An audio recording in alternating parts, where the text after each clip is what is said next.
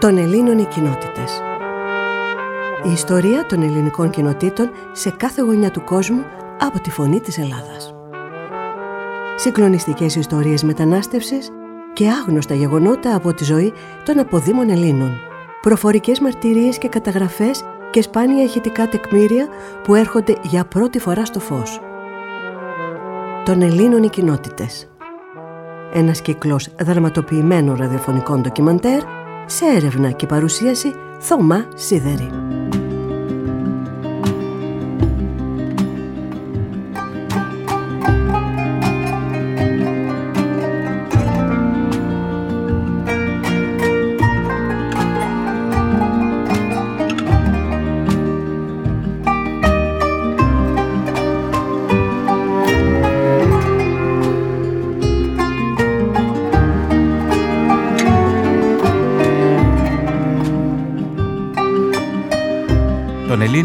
Κοινότητες.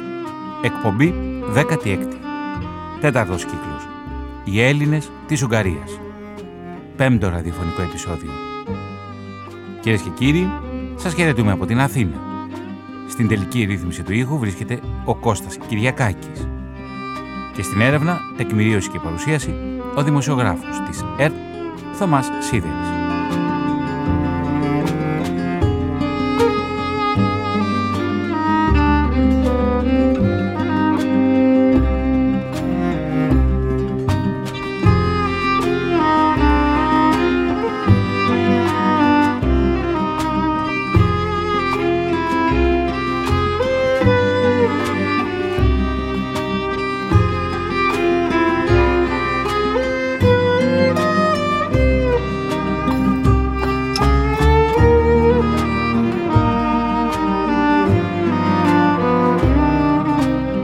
Τίτλος του σημερινού ραδιοφωνικού επεισοδίου «Λαμπρινή Γόγου» «Η Μάνα» Ένα επεισόδιο στην παιδομάνα Λαμπρινή Γόγου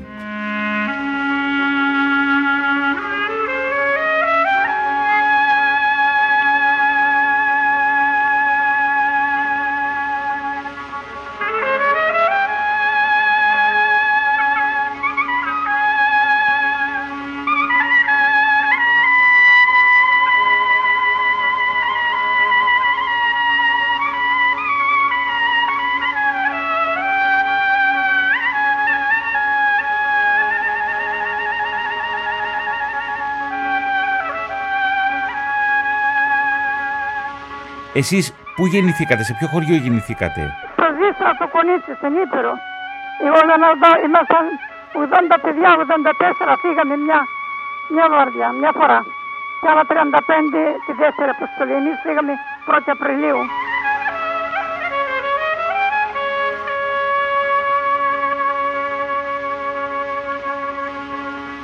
Η λαμπρινή Γόγου ήταν μόλις 16 χρόνων όταν άκουσε από τα χείλη της μητέρας της τη συμβουλή να γίνει μάνα και αδελφή για τα παιδιά που έπειτα από πολλή σκέψη και παρενέσεις από τους χωριανούς της ανέλαβε να οδηγήσει μακριά από τη λέλαπα του εμφυλίου. Αρχές Μαρτίου το 1948 ήρθε στο χωριό μας μία επιτροπή, δύο άντρες και μία γυναίκα, μέρα Κυριακή, μετά την εκκλησία που ο κόσμος ήταν εκεί συγκεντρωμένος και μας διάβασε την ανακοίνωση που έδωσε η προσωρινή δημοκρατική κυβέρνηση για να γλιτώσουν τα παιδιά. Μας ανάφεραν ότι οι λαϊκές και κοινωνικές οργανώσεις και οι οργανώσεις προστασίας των παιδιών της ελεύθερης Ελλάδας, όπως και γονείς, απευθύνθηκαν στις ανθρωπιστικές οργανώσεις των χωρών λαϊκής δημοκρατίας και ζήτησαν να φροντίζουν παιδιά που κινδυνεύουν από την πείνα και τη βαρβαρότητα του πολέμου που εξαπέλυσε ο μοναρχοφασισμός. Ήδη είχαν σκοτωθεί πολλά παιδιά. Τότε ήμασταν στην πιο κρίσιμη φάση του πολέμου, ειδικά στο χωριό μας. Σε όλη την Ήπειρο οι συγκρούσεις, τα αεροπλάνα ήταν απειλές για τα παιδιά και μεγάλος κίνδυνος για τη ζωή τους. Οι σοσιαλιστικές χώρες ανέλαβαν να φιλοξενήσουν όσα παιδιά από την Ελλάδα επιθυμούν και για όσο καιρό χρειαστεί θα αναλάβουν τα έξοδα και την φροντίδα αυτών των παιδιών. Μόνον με την καλή πρόθεση και συγκατάθεση των γονέων ή γιαγιάδων που για λόγο λείπαν οι γονείς ή μεγάλα τους αδέλφια.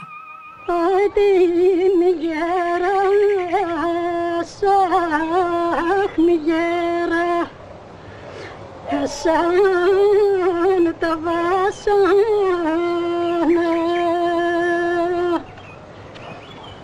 μη γέρασαν τα, τα βάσανα της ξύνητιας τα ξέ Ωραία να χουπούλα, να χουπού, πολλά παραπούνα.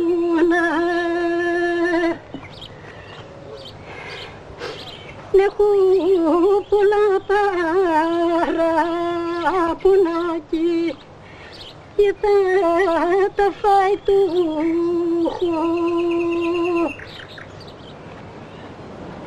Μωρέ μηνίκη, αχ μηνίκη, κοιτάς που γέρασα.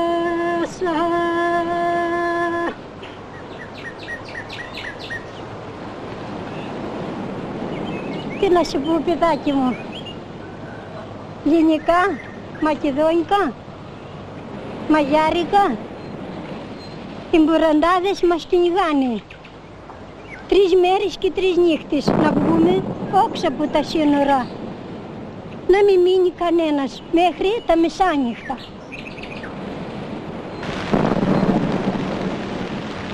Αυτή η Επιτροπή έδωσε δύο εβδομάδες περιθώριο στους ενδιαφερόμενους να σκεφτούν και να αποφασίσουν.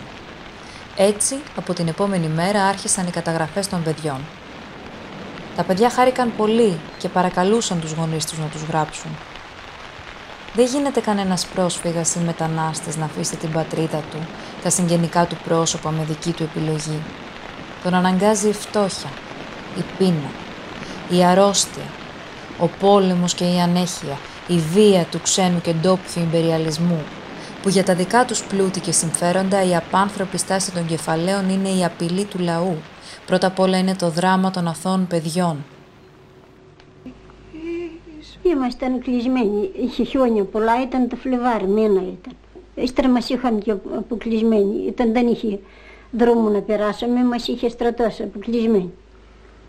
Έμεναμε και μέσα, έφαγαμε τα μουλάρια όλα. Μας συνάντησαν άλλες ταξαρχίες, μας κατέβασαν κάτω. Βγήκαμε κάτω από τον Όλυμπο και έπεσαμε στην Ακροθαλασσιά εκεί. Αφού με κάτω, πάλι εγώ έμενα πάλι κόπτηκα από τη φάλαγγα, γιατί πάνε παρουσιάστηκαν. Αυτοί που πάνε παρουσιάστηκαν ήταν όλοι επιστρατημένοι, ναι. Εγώ δεν είχα κανέναν, πού να πάω; Σταμάτησα εκεί και ζήουσα σε ένα ποτάμι. Ήταν στρατός ούτε, ούτε 20 μέτρα δεν ήμουν πέρα από το στρατό. Πήγα σε ένα ποτάμι στην άκρη, πέταξα τις σφαίρες, μια χειρομοβίδα είχα μίλς τα πέταξα όλα μέσα και είχα το παιδάκι μου στην πλάτη. Μόλις συζύγωσα εκεί, πέρασα πέρα μέσα στη φαντάρι, ήταν ξένος στρατός, δεν με γνώρισαν. Πού θες να πας θεία, με λέει ένας. Θέλω να πάω σε πέρα, αλλά στα χωράφια. Πέρασα πέρα και στο στρατό δεν με έκριναν. Εκεί που πέρασε τη νύχτα ο ταγματάρχης Παντέκος και λέει εδώ θα περάσει μια γυναίκα με μωρό. Αν μπορέσετε να την προστατέψετε, να τη φέρετε πάνω εκεί στην επιμελητία. Εγώ πέρασα το πρωί και έβρα άγνωστος κόσμος ήταν, δεν ήξερα. Με λέει, πού πας να αγωνίστρα. Τον λέω, πού να βασιστού, ήξερα; Τι ήταν; Τον λέω, σε ρωτάω εγώ που παέντσι λέω. Και με ρωτάς, λέω. Κάτσε άνθρωποι με αυτό λέω, που είσαι, λέω, και εγώ θα πάω στη δουλειά μου. Γυρνάει και με λέει, άκουσες ένα αγωνίστρα, πέρασε πατέκος, μενείς εσύ με το μωρό μου εδώ που κόπηκες από τη φάλαγγα. Και τον λέει εγώ είμαι. Πώς ήταν η ζωή; Τι ψωμί δεν έβρισκαμε, τι πέρναγαμε καλά και πώς ήταν η ζωή. Την ψήρα που μας έφαγε. Δεν ήβρι τίποτα να έχεις μωρό να βγαίνεις και να μην να έχεις που να σταθείς πουθενά. Κοντά σε μάχη ματιμήματα. Τι πολυμούσα, εγώ κουβάλαγα σφαίρες στην πλάτη μου. Και έρχομαι με το, με το παιδάκι μου κοντά σε μάχη ματιμήματα. Και όταν ήρθα μέσα το 49, στην 1η Μαΐου που μπήκα στην Αλβανία, εγώ είχαν πληγιάσει τότε, ήταν πληγιασμένα από την τριχιά που είχα στην πλάτη μου. Έσφαξαν πέντε άτομα από το σπίτι μου. Σκότωσαν τον άντρα μου, σκοτώθηκε ο κουνιάδος μου κι άλλος κουνιάδος μου και πιθερός μου. σκότωσαν και κτέλησαν, τις πήραν από το χωριό, τις πάνε και τις σκότωσαν μεταξύ μου. Και έτσι τα φορά τα μαύρα τώρα όλη συνέχεια. Με την Ελλάδα μεγαλώσαμε. Κάθε μέρα στο σχολείο και στο σπίτι μας λέγανε ότι είμαστε Έλληνες. Ότι πολεμήσαμε για την πατρίδα. Κι όμως, η μητριά πατρίδα μας έστειλε στην ξενιτιά. Αυτό το δράμα των παιδιών είδαν οι γονείς και με πόνο της καρδιάς αποφάσισαν να γράψουν τα παιδιά. Άλλη λύση δεν υπήρχε. Έβλεπαν τα παιδιά που πεινούσαν, ήταν ξυπόλυτα. Άρρωστα, με ψώρα, καμία βοήθεια, ούτε μία ασπιρίνη. Για γιατρό ούτε στο όνειρό του. Για να πάει στην Κόνιτσα, απέχει 13 ώρες ποδαρόδρομο με καλό καιρό. Σχολείο δεν υπήρχε. Ποιος δάσκαλος θα ερχόταν να διδάξει όταν είχαμε καθημερινό στα αεροπλάνα και τρέχαμε στους λάκους να κρυφτούμε; Αυτοί που το ονόμασαν βία και παιδομάζωμα δεν ήρθαν στην Ήπεθρο να ειδούν το δρόμο που περνούσαν αυτά τα μικρά παιδιά. Έτσι οι γονείς σκεπτόμενοι όλα αυτά έγραψαν και έδωσαν τη συγκατάθεσή τους. Καμία βία για τα παιδιά δεν έγινε από κανέναν. Ο κάθε γονιός αποφάσιζε μόνος του, χωρίς καμία πίεση. Ήταν αλήθεια που όλοι νομίζαμε πως θα χωρίσουμε για λίγους μήνες που θα διαρκούσε αυτό το μακελιό. Ήταν και λίγα παιδιά που πριν ξεκινήσουν το μετάνιωσαν και δεν ήρθαν μαζί μας. Όπως μίλησα μετά από χρόνια, λυπήθηκαν για τους γονείς τους που έκλεγαν. Έτσι με την πρώτη αποστολή φύγαμε 80 παιδιά και 4 ομαδάρχησες υπεύθυνες για τα μικρά παιδιά 2 έως 15 χρονών. Αυτές ήταν η Γιανούλα Ράπτη του Κωνσταντίνου με 4 παιδιά, η Γιανούλα Κατσιμπάρη, η Γιανούλα Τσιάρα και εγώ, η Λαμπρινή Γόγου, που είχα 26 παιδάκια στη δική μου ομάδα. Αρχές Μαρτίου το 1948 ήρθε στο χωριό μας μια επιτροπή. Δυο άντρες και μια γυναίκα. Μετά την εκκλησία, που ήταν όλοι συγκεντρωμένοι, μίλησαν για τον κίνδυνο που υπάρχει για τα παιδιά, τα οποία και έπρεπε να σωθούν από τον πόλεμο. Οι λαϊκές δημοκρατίες είχαν αναλάβει να φιλοξενήσουν όσα παιδιά από την Ελλάδα το επιθυμούσαν και για όσο χρονικό διάστημα χρειαζόταν. Και αυτό βέβαια μόνο με την καλή πρόθεση και τη συγκατάθεση των γονιών. Αχ, να μην, να μην πω τα περασμένα. Αυτά είναι να τα πει κανείς, να κλάψει κανείς, να γελάσει, δεν ξέρω. Ήταν και καλές που γλίτωσαν τόσα παιδιά. Αυτή τη από του πολέμου που ήταν τότε. Όποιος, εσείς είστε μικρά παιδιά, δεν ξέρετε. Αλλά εμείς στην Ήπειρο τραβήξαμε τα σκύλια τόσα. Παιδιά νηστικά, παιδιά άρρωστα. Τρεις σκοτώθηκαν μπροστά μας εκεί, τέσσερα-πέντε χρόνια παιδάκια. Γι' αυτό και οι μάνες αποφάσισαν να στείλουν τα παιδιά με που είχε έρθει στο χωριό μας μια επιτροπή, τρία, δύο άντρες και μια γυναίκα και μας είπανε. Έτσι εξήγησαν για το πόλεμο, για τις λαϊκές χώρες που δέχονται παιδιά. Δεν ήταν εύκολος ο αποχωρισμός. Την 1η Απριλίου του 1948 συγκεντρωθήκαμε όλοι στην αυλή της Εκκλησίας, έτοιμοι για αναχώρηση. Από τη μια, τα χαμογελαστά παιδικά πρόσωπα και από την άλλη γονείς και συγγενείς να προσπαθούν να συγκρατήσουν το λιγμό τους. Αυτή έμελε να είναι και η τελευταία του συνάντηση. Κοίταξε, Παράδειγμα, εγώ η δικιά μου γονή δεν ήταν, ήταν φυλακή. Στην εξορία. Ναι. Τα αδέλφια μου ήταν δύο αδέλφια και πατέρα μου. Το πήραν το 46. Εκεί που κοιμότανε. Εγώ είχα πάει γιατί είχαμε πανηγύρι 15 το μηνός. Ε, το Μάρτι ήρθε μια επιτροπή στο χωριό. Έμασαν τους γονείς όλοι μετά από την εκκλησία. Εκεί μίλησαν. Ε, είπαν ότι είναι πόλεμος. Και ήταν αφού τι να πω τώρα, ξέ, έχετε ακούσει για τους πολέμους. Εμείς κάθε μέρα με τα αεροπλάνα τρέχαμε εδώ εκεί στους λάκους να κρυφτούμε. Και τέλος πάντων έδωσαν τρεις εβδομάδες να σκεφτούν οι γονείς τι να κάνουν. Αυτοί που ήταν γονείς, αυτοί που δεν είχαν, είχαν ήταν οι γιαγιές. Γιατί οι περισσότεροι γονείς ήταν φυλακοί μεγάλα αδέλφια ήταν στον Βονό. Λέω γιατί εγώ τα παιδιά είχα εγώ 26. Εγώ είμαι στον Βονό, είμαι στο Φλαμποράρι. Μια μήνα μίλα με στείλανε από το χωριό γιατί λέει αν θα πάει λαμπρινή θα στείλει με τα παιδιά. Επειδή εγώ αγαπούσα πολύ τα παιδιά από μικρή. Ήμουν 16 χρονών. Τέλος πάντων, μαζεύτηκαν οι γονείς και ήθελαν να δώσουν τα παιδιά. Ερώτησαν και τη μάνα μου, γιατί τη μάνα μου δεν την είχα πάρει ακόμα φυλακή. Η μάνα μου είπε, τους είπε, κοίταξε λέει, είμαστε από το χωριό, σας αγαπώ, αλλά εγώ μόνο για τα δικά μου τα παιδιά, γιατί έστειλε η μάνα μου πέντε παιδιά. Τα μικρότερα, οι άλλοι δύο ήταν φυλακή, δύο στο βουρό. Ε, και μαζευτήκαμε. Στι 1 Απριλίου μαζευτήκαμε όλοι στην εκκλησία. Ε, ότι μάνες εκεί κλαίει, να κλαίει μία, να κλαίει άλλα μπροστά στα παιδιά, να μην κλαίνει, να μην στενοχωρηθούν τα παιδιά. Αλλά αποφάσισαν, αφού είναι υπάρχει το πιο πόλεμο, δεν έχουμε να δώσουμε στα παιδιά ούτε μια πίτα. Πεινούσα, πώς θα σε πιτσίκια κόκαλο. Ναι, και ξεκινήσαμε από το δίστρατο, άρματα, ελεύθερο, παλιουσέλη, και κάθε χωριό, μα ήταν οργανωμένο αυτό πάντως. Κάθε χωριό μας ετοίμαζανε, αλλού τρώγαμε τραγανά, αλλού φασόλια. Κάναμε τέσσερις μέρες ώσπου να μπούμε στην Αλβανία.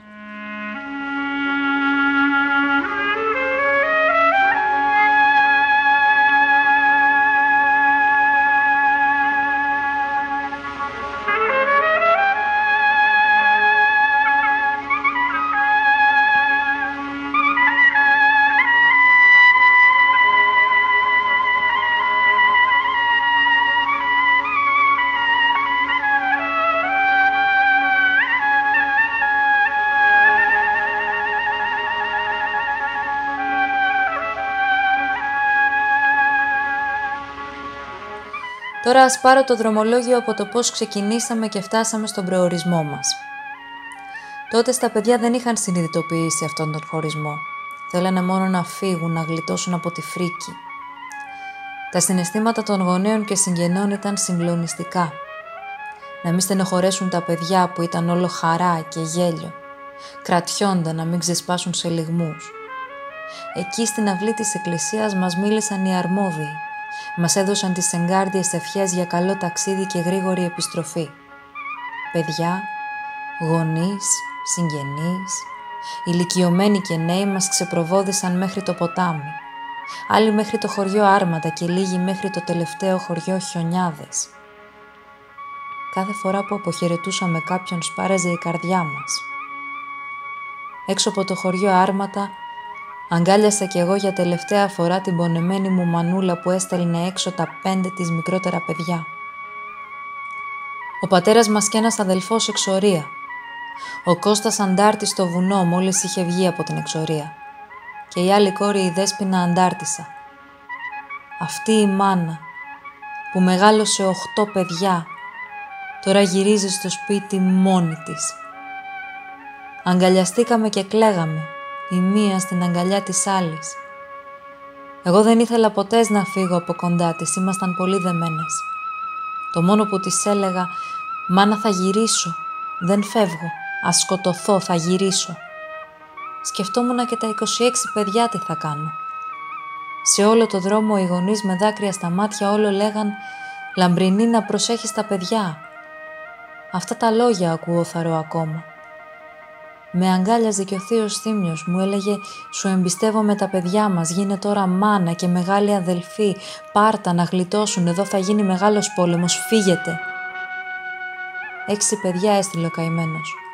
Και όταν γύρισε στο χωριό τον σκότωσαν οι προδότες φασίστες εκεί που πότιζε τον κήπο.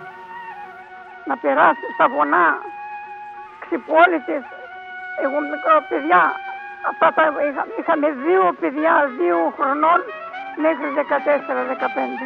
Ε, θα το βάλω πάνω στο λαιμό μου, άλλο γκίτσια που το λέγαμε εμείς στην πλάτη. Γιατί κουραζόταν τα παιδιά.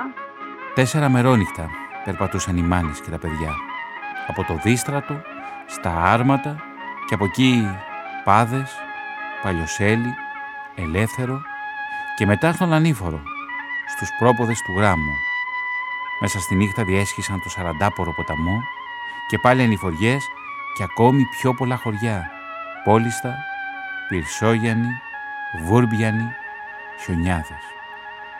Στο δρόμο, για να κρατήσουμε τα παιδιά σιωπηλά, τους λέγαμε να μην μιλούν, για να μην ακούσουν τις φωνές μας οι αρκούδες. Πρώτος σταθμός η Κοριτσά, στην Αλβανία, όπου έμειναν για περίπου 25 ημέρες.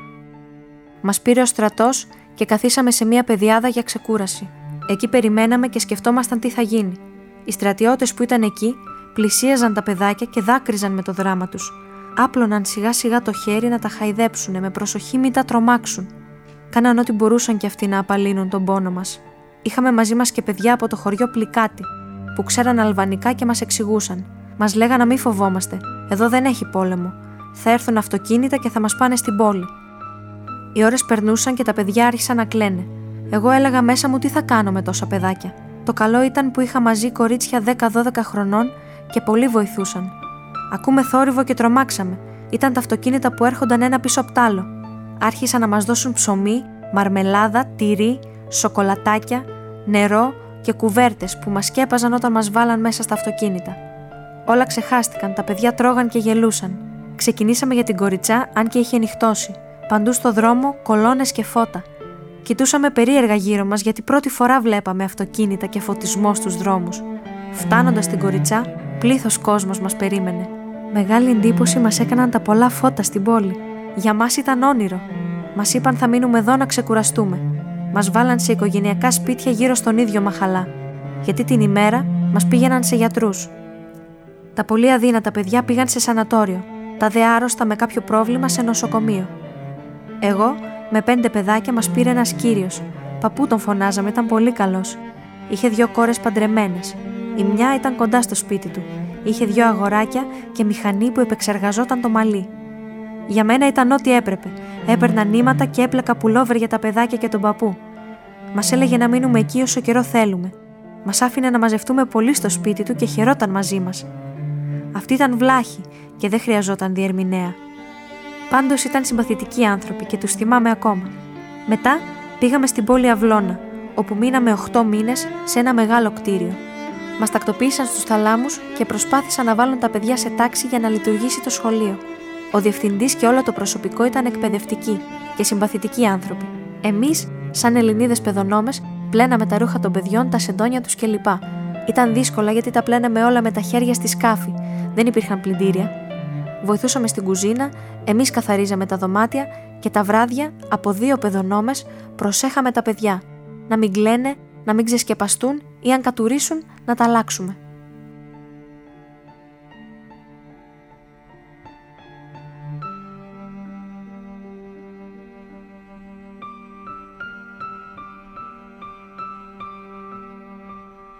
Το προσωπικό ήταν μορφωμένοι άνθρωποι. Νιώθαν τον πόνο μας και νοιάζονταν για τα παιδιά. Μα συμβούλευαν και μας ρωτούσαν αν όλα τα παιδιά είναι καλά. Μας ρωτούσαν τι φαγητό τρώνε καλύτερα, γιατί κάθε χώρα έχει και τη δική της κουζίνα. Μας πήγαιναν εκδρομές ή στη θάλασσα για μπάνια, που εμείς δεν την είχαμε δει ποτέ τη θάλασσα, γιατί ήμασταν όλοι από βουνά και ποτάμια. Πάντως κάναν για μας ό,τι το καλύτερο μπορούσαν. Και μην ξεχνάμε, γιατί και αυτές οι χώρες μόλις είχαν απελευθερωθεί από τους κατακτητές και δεν είχαν γιατρέψει τις πληγές του πολέμου, ζούσαν φτωχικά. Και το βάρος από τα δικά μας παλικάρια παίρναν την πρώτη βοήθεια από την Αλβανία. Μία ημέρα που δεν θα ξεχάσω ποτές, μας πήγαν στο σινεμά κινηματογράφο. Πιάσαμε όλη θέση και άρχισε το έργο. Μικρή μεγάλη για πρώτη φορά βλέπαμε τέτοια πράγματα. Το πρόσωπό της σκοτεινιάζει όταν θυμάται πως σε μια επίσκεψη στον κινηματογράφο τα παιδιά, βλέποντας την οθόνη αεροπλάνα, άρχισαν να τρέχουν προς τα έξω, καθώς ήρθαν και πάλι στο μυαλό τους οι αεροπορικές επιδρομές στην πατρίδα κατά τη διάρκεια της κατοχής και του εμφυλίου.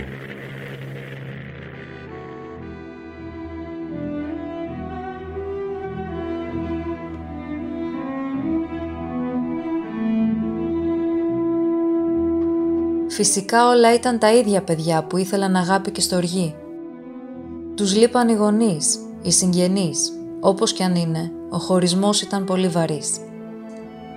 Από μία πλευρά δεν είχαμε πόλεμο, φόβο και πείνα. Τα παιδιά είχαν όλα τα καλά, μας αγκάλιασαν. Το προσωπικό ήταν συμπαθητικοί άνθρωποι και μορφωμένοι.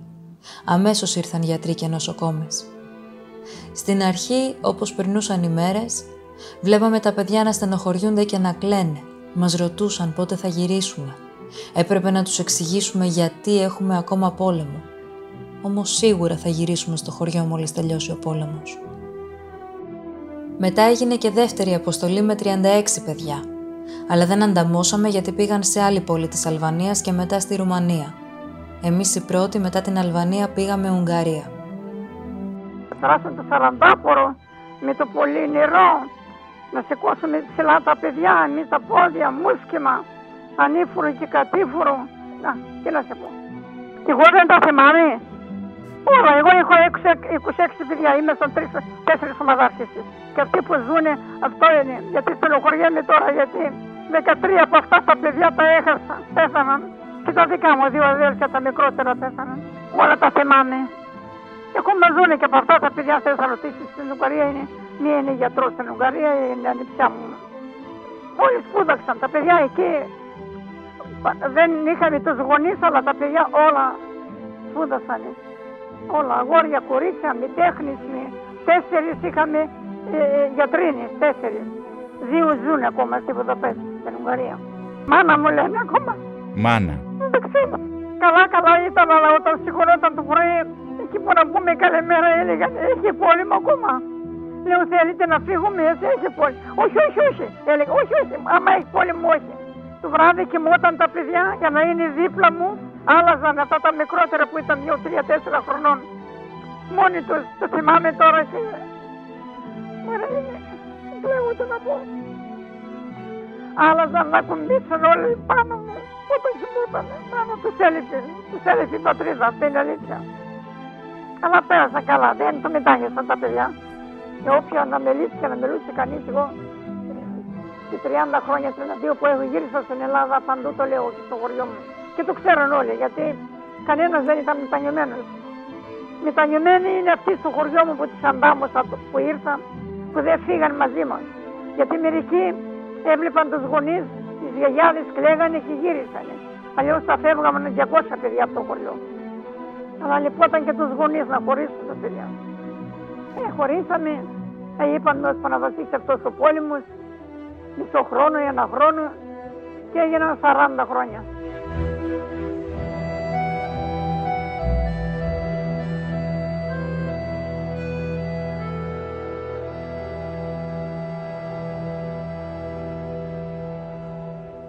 Στην αυλώνα πολλές φορές ακούγονταν πυροβολισμοί και τους λέγαμε «Έχει πόλεμο ακόμα στην Ελλάδα» και ο αγώνας συνεχίζεται. Για τα μεγαλύτερα παιδιά και από το φυσικό τους περιβάλλον ήταν δύσκολο να συνηθίσουν τον παιδικό σταθμό και την αλλαγή με την πειθαρχία και τους αυστηρούς κανόνες. Στα χωριά παρά τις δύσκολες συνθήκες ζωής είχαν τον ελεύθερο χώρο και τη δική τους ανεξάρτητη ζωή, την παιδική τρέλα. Τα μικρά παιδάκια προσαρμόστηκαν πιο εύκολα. Ήταν πάντα κοντά μας πιο ευαίσθητα. Θέλαν την αγάπη μας. Τα βράδια που κοιμόμασταν ήθελαν κοντά μου να κοιμηθούν. Ένας δεξιά, άλλος αριστερά. Το επόμενο βράδυ άλλαζαν. Είχαν καλή συνεννόηση. Όταν ήμουν υπηρεσία τα φιλούσα και τους έλεγα πως όλη τη νύχτα θα τους προσέχω, μόνον που θα κάνω το γύρο να σκεπάσω όλα τα παιδάκια.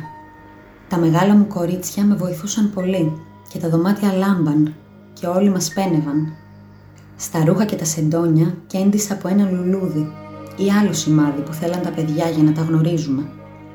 Στα παράθυρα για κουρτίνες ζήτησα άσπρο χαρτί από το προσωπικό. Το έκοβα διπλωμένο σε διάφορα σχέδια και από μακριά φαίνονταν όμορφα. Όταν ήρθαν Αλβανίδες γυναίκες από την γειτονιά απόρρισαν. Τότες θυμήθηκα τις δασκάλες μου από το χωριό που μας μάθαιναν τέτοια χρήσιμα πράγματα. Μια μέρα με φώναξαν στο γραφείο και μου είπαν αν μπορώ να έχω και άλλα παιδιά. Τους είπα αμέσως αν έρθουν παιδιά από την Ελλάδα θα πάρω άλλα δέκα και θα τους δώσω την αγάπη μου. Δεν ξέρω γιατί το κάναν. Εγώ ήμουν η μικρότερη και είχα τα πιο πολλά παιδιά, ενώ οι πιο πολλές μπήκαν μέσα με 5-10 παιδιά. Άλλες μόνο με τα μικρά αδέλφια τους. Το μήνα Δεκέμβρη αποφάσισαν να φύγουν όλα τα παιδιά από την Αλβανία. Πιστεύω για οικονομικούς λόγους γιατί ήταν και ο Δημοκρατικός Στρατός Ελλάδας, από όπου έρχονταν πολλοί τραυματίες. Έτσι, Αντί για την Ελλάδα, άλλο ταξίδι. Πιο μακρινό. Τον Δεκέμβριο του ίδιου χρόνου, οι λαμπρινοί Γόγου, μαζί με τα παιδιά, θα μπουν σε φορτηγά τρένα με προορισμό την Ουγγαρία. Όλα τα παιδιά από την Αλβανία μαζευτήκαμε στα σύνορα. Ύστερα από 8 μήνες παραμονής στην Αυλώνα, ανεβήκαμε πάλι στα φορτηγά αυτοκίνητα και στη συνέχεια με τρένο φορτηγό μέσω Ιουγκοσλαβίας φτάσαμε τα Χριστούγεννα του 1948 στη Βουδαπέστη.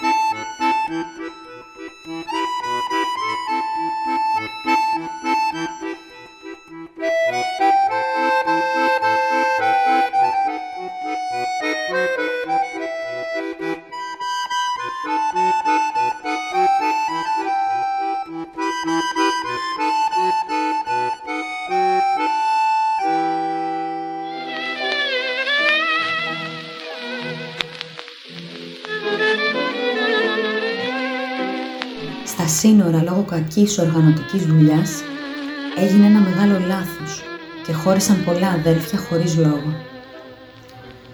Η Ουγγαρία και η Ρουμανία είχαν συμφωνήσει πόσα παιδιά θα πάρουν. Στα σύνορα όμως έβαζαν τα παιδιά σαν τα πρόβατα. Όποιον έβρισκαν μπροστά, μόλις γέμιζε το αυτοκίνητο έφευγε. Μετά από μέρες αντιλήφθηκαν το μεγάλο λάθος και πέρασαν 4-5 χρόνια να ξανανταμώσουν αυτά τα αδέλφια. Στη Βουδαπέστη μας εγκατέστησαν προσωρινά αυτό το χειμώνα στη στρατόνα Μάτιας, αφού πρώτα μας απολύμαναν στο Ζιοζινγκφόρντο. Λογικό ήταν, αφού μας πήγαν σε στρατόνα, με τεράστιους θαλάμους και πολλά κρεβάτια. Λόγω που ήταν πολύ το κρύο δεν μας άφηναν να βγούμε έξω και για τις σωματικές μας ανάγκες είχαν κινητές τουαλέτες τις παίρναν και τις φέρναν. Την άνοιξη του 1949 άρχισαν να μας χωρίζουν. Τα παιδιά που θα πήγαιναν στο δημοτικό σχολείο τα πήγαν σε παιδικούς σταθμούς έξω από τη Βουδαπέστη. Εκεί βγάλαν το οκτατάξιο δημοτικό σχολείο, που ήταν υποχρεωτικό και μετά ανάλογα με τις ικανότητες του παιδιού σε γυμνάσια ή επαγγελματικές σχολές. Την άνοιξη του 1949, αγόρια και κορίτσια πάνω από 15 χρονών μας πήγαν σε ένα εξοχικό μέρος στο Φάτσαλο. Μας εκπαίδευαν για να κατέβουμε στην Ελλάδα, στον Δημοκρατικό Στρατό Ελλάδας και ήμασταν έτοιμοι να φύγουμε. Τότες έγινε αυτό με τον Τίτο και γυρίσαμε στη Βουδαπέστη. Πήγαμε σε διάφορες επαγγελματικές σχολές, άλλοι σε γυμνάσια που πολλά από τα παιδιά έγιναν επιστήμονες. Σε αυτό το κράτος και σε όλες τις λαϊκές δημοκρατίες ήταν εξασφαλισμένοι όλοι οι πολίτες, μικροί και μεγάλοι.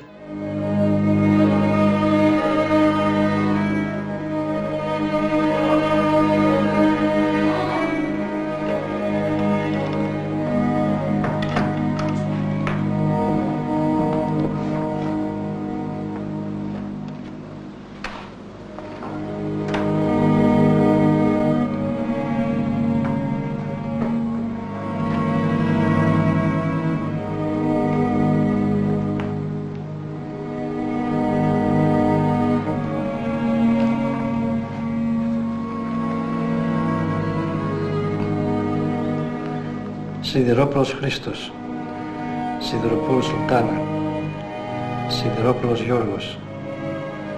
Σιδηροπούλο Ακριβή του Βασιλείου.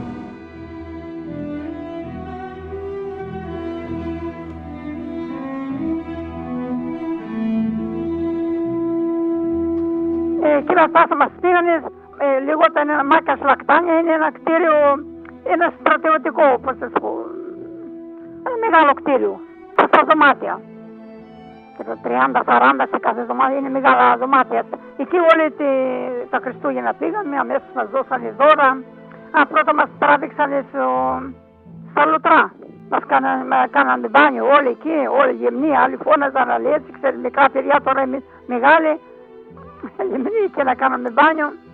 μας δώσανε ρούχα ε, και αφού και ύστερα μας πήραν τα λεωφορεία εκεί πως σε λέω σε αυτό το κτίριο όλο το χειμώνα ήμασταν εκεί, δεν μας άβαιναν έξω γιατί στην Ουγγαρία ήταν άλλο κλίμα, σαν την Ελλάδα ήταν εμείς πιο ζέστα εδώ.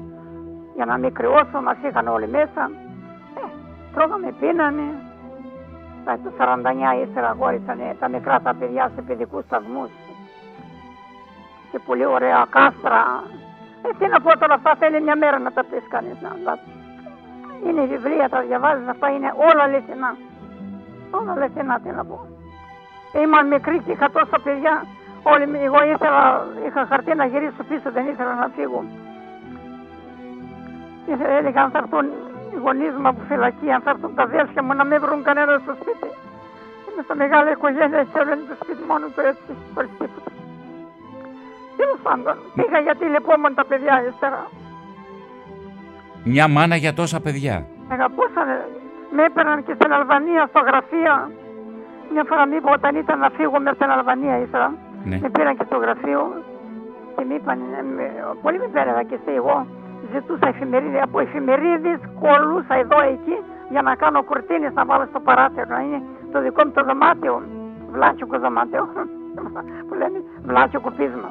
Αλλά ήμασταν πολύ. Είχα και μεγαλύτερα κορίτσια, με βοηθούσαν, αλλά και δεν είχα μηχανήματα με το χέρι να πλύνω συντόνια, μαξελάρια, φανελίτσες, πανταλόνια. Οι πληγές στα χέρια μου ήταν, αλλά δεν με πονούσαν γιατί έλεγα είναι πόλεμος. Άλλοι πολεμάνε, εγώ έπρεπε εκεί να κάνω, όπως έκανα. Εγώ από τα 8 μου χρόνια μπήκα στον αγώνα. Έχω κάνει τόσα και δεν τα μετανιώνω. Αν ήταν ξανά έτσι θα αρχούσα για να, να, να ξέρω να έρθει το καλύτερο.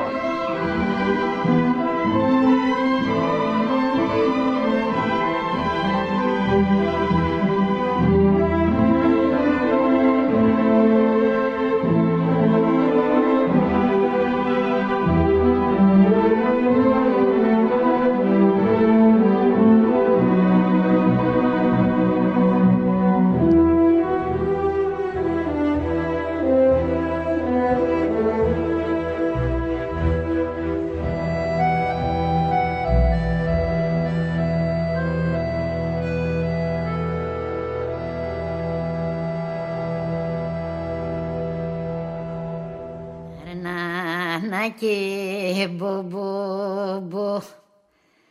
Τα βιούλια δεν τα έχω εδώ. Πήγαν στο κερασόβο κι όποιος πάει να μου τα φέρ.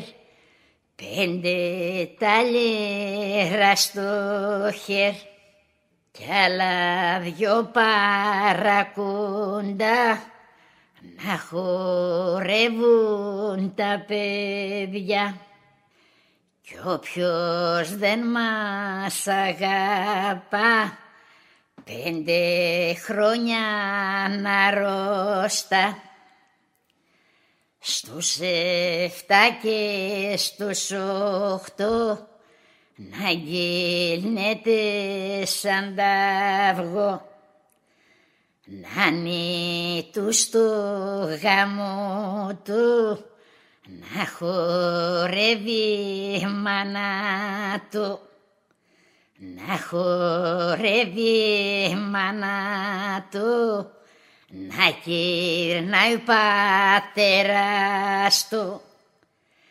Να κυρνάει και η γιαγιά Ωχ κι αυτή παρακούντα. Μπελίκι τσιμπούμπο μπελί, κούτσο σάγκολ τέλει τέλει. Μπελίκι τσιμπούμπο μπελί, κούτσο σάγκολ τέλει τέλει. Κούτσο σάγκολ τέλει τέλει. Kichi bobo parnabu, kichi bobo parnabu. Kichi kucho sol mabo, kichi kucho sol mabo. Beli kichi bubo beli.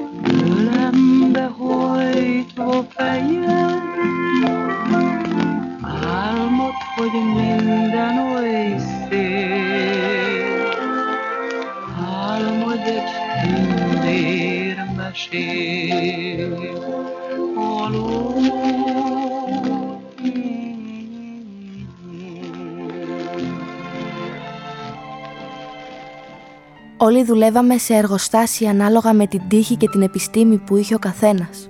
Δεν υπήρχε ανεργία.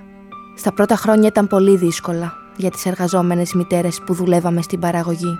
Τα περισσότερα εργοστάσια είχαν δύο και τρεις βάρδιες, αλλά είχαν βρεφοκομείο και νηπιαγωγείο που πηγαίναμε τα παιδάκια μας όταν δουλεύαμε.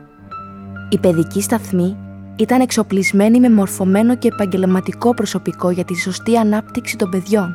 Το μεγάλο πρόβλημα ήταν που τα μωρά έπρεπε να τα ξυπνήσουμε χαράματα για να φτάσουμε στις 6 ώρα για δουλειά.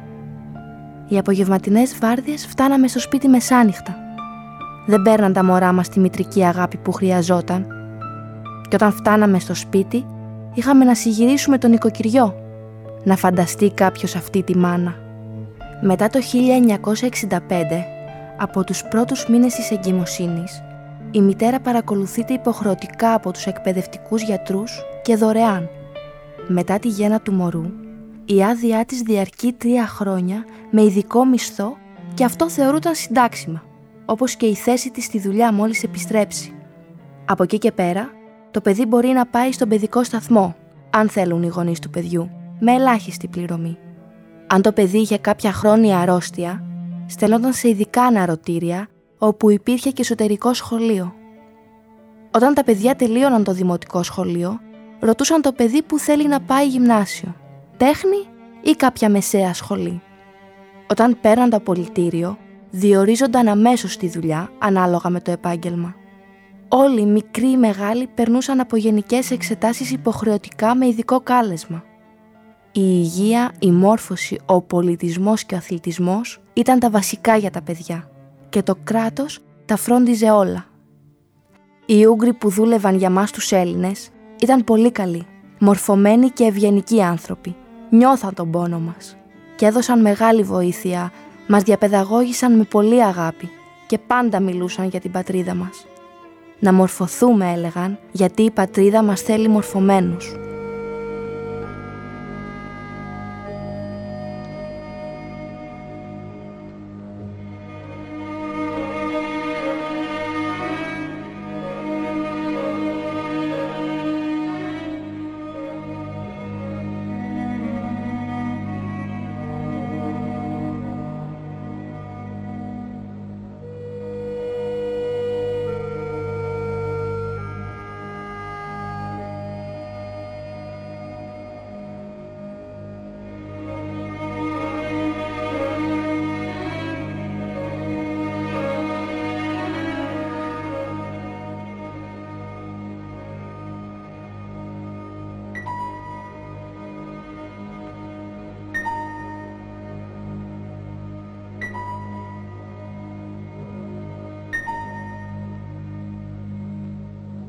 Χρόνος που έχει περάσει δεν κατάφερε να σβήσει ούτε δευτερόλεπτο από τις στιγμές εκείνου του ταξιδιού από τη μνήμη της. Μια πεζοπορία προς το άγνωστο. Εκείνη μπροστά και από πίσω και από δίπλα 26 παιδιά. Αυτό που έμεινε βαθιά χαραγμένο μέσα της και θυμάται ακόμη με δάκρυα στα μάτια ήταν η ανάγκη των μικρότερων ιδίως παιδιών για τη μητρική αγκαλιά. Ήταν τόση η ανάγκη των παιδιών, ιδιαίτερα των μικρών, για το μητρικό χάδι που κάθε βράδυ ξάπλωναν το ένα δίπλα στο άλλο, δεξιά και αριστερά μου και κάθε βράδυ άλλαζαν θέση προκειμένου όλα να έχουν τη δυνατότητα να κουμπίσουν πάνω μου. Η λαμπρινή Γόγου θυμάται πως συχνά τα παιδιά ρωτούσαν αν τέλειωσε ο πόλεμος, αν μπορούσαν να πάνε πίσω, στους γονείς τους, στα αδέλφια τους. Τους ρωτούσα, έναν έναν, θέλετε να πάμε πίσω και σε έχει πόλεμο; Όχι, όχι, έλεγαν με μια φωνή. Και έτσι και έγινε. Τα παιδιά δεν γύρισαν, αλλά συνέχισαν το ταξίδι τους. Ένα ταξίδι ακόμη πιο μακριά, σε έναν άγνωστο τόπο. Το 1948, τα Χριστούγεννα, φτάσαμε στη Βουδαπέστη. Το 1949 άρχισαν να μας χωρίζουν. Τα μικρά παιδιά μπήκαν σε παιδικούς σταθμούς, στα καλύτερα μέρη. Όλα με φώναζαν μάνα. Ακόμη και σήμερα, κάποια από αυτά τα παιδιά, όταν μιλάω μαζί τους στο τηλέφωνο, με φωνάζουν μάνα. Η ίδια και άλλα επτά κορίτσια σπούδασαν και έγιναν νοσοκόμες. Άλλα κορίτσια έγιναν ομαδάρχησες. Άλλα δασκάλες. Για να διδάσκουν εκεί στα ξένα την ελληνική γλώσσα.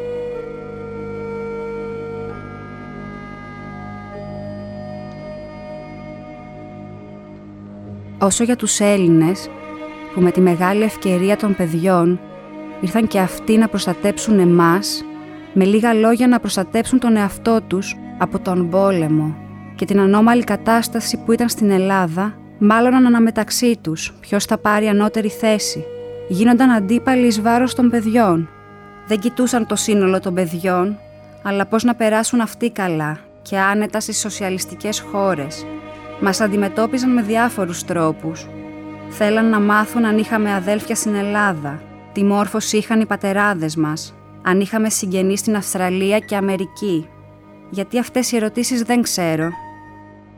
Για να μάθουν τα παιδιά μας ελληνικά μαθήματα μητρικής γλώσσας, δεν ήταν πολλοί οι δάσκαλοι ή μορφωμένα παιδιά να διδάξουν στα μικρότερα ελληνική ιστορία, γεωγραφία όπως και πολιτικές γνώσεις. Άνοιξαν φροντιστήριο με μεγάλα κορίτσια που ήμασταν ομαδάρχησες στα παιδιά όταν έμαθα γιατί σχεδόν όλες τις ομαδάρχησες που ήρθαν με τα δικά τους αδέλφια ή με 8-10 παιδιά, τις στέλνει σε φροντιστήριο να μάθουν γράμματα, πήγα κι εγώ στο γραφείο του καθηγητή Μιχαήλ Οικονόμου και τον παρακάλεσα να στείλει και μένα, που ήμουνα 18 χρόνων, η μικρότερη από όλες. Εγώ πολύ από μικρές ακούσα τα παιδιά γιατί εμεί στα χωριά όλοι φεύγανε στο δάσος να κόψουν χρήνα, να κόψουν ξύνα, να κόψουν χόρτα να μάθουν, ξέρω εγώ, εδώ εκεί. Πολλά παιδιά ήταν στους δρόμους στο χωριό, εδώ εκεί δεν είχαν. Και εγώ τους πήγαινα στο σπίτι γιατί εμείς είχαμε πολλά φρούτα. Και, και από μικρή όλο το σπίτι, άμα χανόταν κανένα παιδί, θα πάτε στη λαμπρνή, έλεγαν. Στη λαμπρνή θα το είναι το παιδί, το βρίσκανε το παιδί. Εγώ τα έμαζα όλα στο σπίτι, γιατί ήξερα που οι γονείς τους δούλευαν. Ε, Τέλο πάντων και γι' αυτό με στείλανε εκεί, αλλά. Ε, κουράστηκα, αλλά αλλά είμαι περήφανη για τα παιδιά που με αγαπάνε τόσο για αυτά. Και αυτά που δεν είχα στην ομάδα μου κοντά μου έρχονταν. Και έχω γραμμένα, με έχουν γράψει και έχω γράμματα από τα παιδιά. Πέθαναν τώρα, αλλά γράμματα τα έχω. Τους γονείς σας τους ναι. είδατε ξανά όταν γύρισαν από την εξορία; Α, σε μάνα δεν την είδα. Ο πατέρας μου μετά από 18 χρόνια ήρθε στην Ουγγαρία το 64. Εκεί τον είδαμε για 20 μέρες και γύρισε πίσω πολύ άρρωστος, βασανισμένος από φυλακή. Ήταν να κάνει, ήταν τον Αβέροφ, τον είχε πολύ φίλο ο πατέρας μου. Αλλά τόσο, τόσο πολλά χρήματα έδωσε ο πατέρας όταν είχε και τον έδωσε το διαβατήριο για να έρθει. Την έγκρισε να έρθει να δει τα παιδιά. Και δεν το έβγαλε να έρθει, να, να έρθει μαζί με τη μάνα μου. Τη μάνα μου δεν ήξερε και γράμματα γιατί Ε, τότε σολοβλάχηκαν, μίλησαν στο χωριό και ούτε σχολείο δεν έχει πάει. Ε, και ύστερα του είπε, δεν περάζει λέει, κύριε Σέριο, πήγαινε τώρα εσύ γιατί δεν ξέρεις η κατάσταση πώ είναι ακόμα εκεί και την άλλη φορά, την επόμενη φορά θα, θα πας με τη Μαρία. Δεν ήξερε γιατί πολύ άρρωστος είναι ο πατέρα και πέθανε. Του πήρε τα χρήματα, τα πάει. Αλλά οργή να έχει και που είναι, τέλος πάντων. Είναι πολλά τα φάρμακα. Τα φαρμάκια που λέμε. Είναι συγκλονιστικό. Και ήρθε ο πατέρας και το ύστερα γύρισε πίσω και το. Και μετά από ένα χρόνο πέθανε. Τη μάνα δεν την είδαμε καθόλου. Αφού δεν μας άφηναν ούτε για επίσκεψη όταν, όταν μας άφησαν δεν βρήκαμε κανέναν. Κυρίες και κύριοι, στο σημείο αυτό ολοκληρώνεται το πέμπτο ραδιοφωνικό επεισόδιο για τους Έλληνες της Ουγγαρίας. Ένα επεισόδιο που ήταν αφιερωμένο στη μάνα, στην παιδομάνα Λαμπρινή Γόγου και στα 26 παιδιά που την ακολούθησαν σε εκείνο το μακρύ ταξίδι της ξενιτιάς από το δίστρατο της Υπήρου μέχρι τη Βουδαπέστη. Και ήταν η προφορική μαρτυρία της λαμπρινής Γόγου που εξιστορεί σχεδόν 70 χρόνια μετά το τι συνέβη εκείνες τις σκοτεινές μέρες και ώρες του εμφυλίου. Και είναι και το κείμενό της, τα γραπτά της, τα απομνημονεύματά της. Δεν είχε πάει καλά καλά σχολείο η Λαμπρινή. Κι όμως έκατσε και έγραψε τις σκέψεις της, τα απομνημονεύματά της. Είναι οι φωνές, η δική της φωνή είναι οι φωνές των κοριτσιών. Των κοριτσιών που έμειναν πίσω στο δίστρατο. Των κοριτσιών που βρέθηκαν στην εξορία, κάτω από την κοφτερή πέτρα και τον ήλιο. Τα κορίτσια που ταξίδεψαν μακριά, μέχρι την κεντρική Ευρώπη και τις άλλες χώρες. Τα κορίτσια που χάθηκαν τα κορίτσια που έμειναν μόνα. Αυτή η φωνή είναι η φωνή των κοριτσιών. Και οι μάνες. Οι μάνες που απέκτησαν όχι ένα και δύο παιδιά, αλλά δεκάδες παιδιά και τα φρόντισαν. Και όσο και αν πέρασαν τα χρόνια, πολλές δεκαετίες αργότερα, οι ίδιες δεν ξέχασαν ποτέ τα παιδιά τους. Και για τα παιδιά έμειναν πάντα οι μάνες τους. Αποσπάσματα από τα απομνημονεύματα της Λαμπρινής Γόγου διάβασαν η Αρετή Δελγιάννη, η Βίκη Νικολάου, η Δωροθέα Κουμαντζιά, η Κατερίνα Περλιάνη και η Δάφνη Χασούρου. Τον ήχο σήμερα φρόντισε ο Κώστας Κυριακάκης και τον ευχαριστώ θερμά. Στην έρευνα, τεκμηρίωση και παρουσίαση ο Θωμάς Σίδερης. Κυρίες και κύριοι, σας ευχαριστούμε θερμά για την ακρόαση. Μπορείτε να μας γράφετε στέλνοντας τα μηνύματά σας είτε στη Φωνή της Ελλάδας με ηλεκτρονικό μήνυμα είτε γράφοντας την κλασική επιστολή ραδιομέγαρο ΕΡΤ Φωνή της Ελλάδας και την εκπομπή των Ελλήνων οι κοινότητες Μεσογείων 432. Σας ευχαριστούμε θερμά για την ακρόαση. Καλό μεσημέρι από την Αθήνα.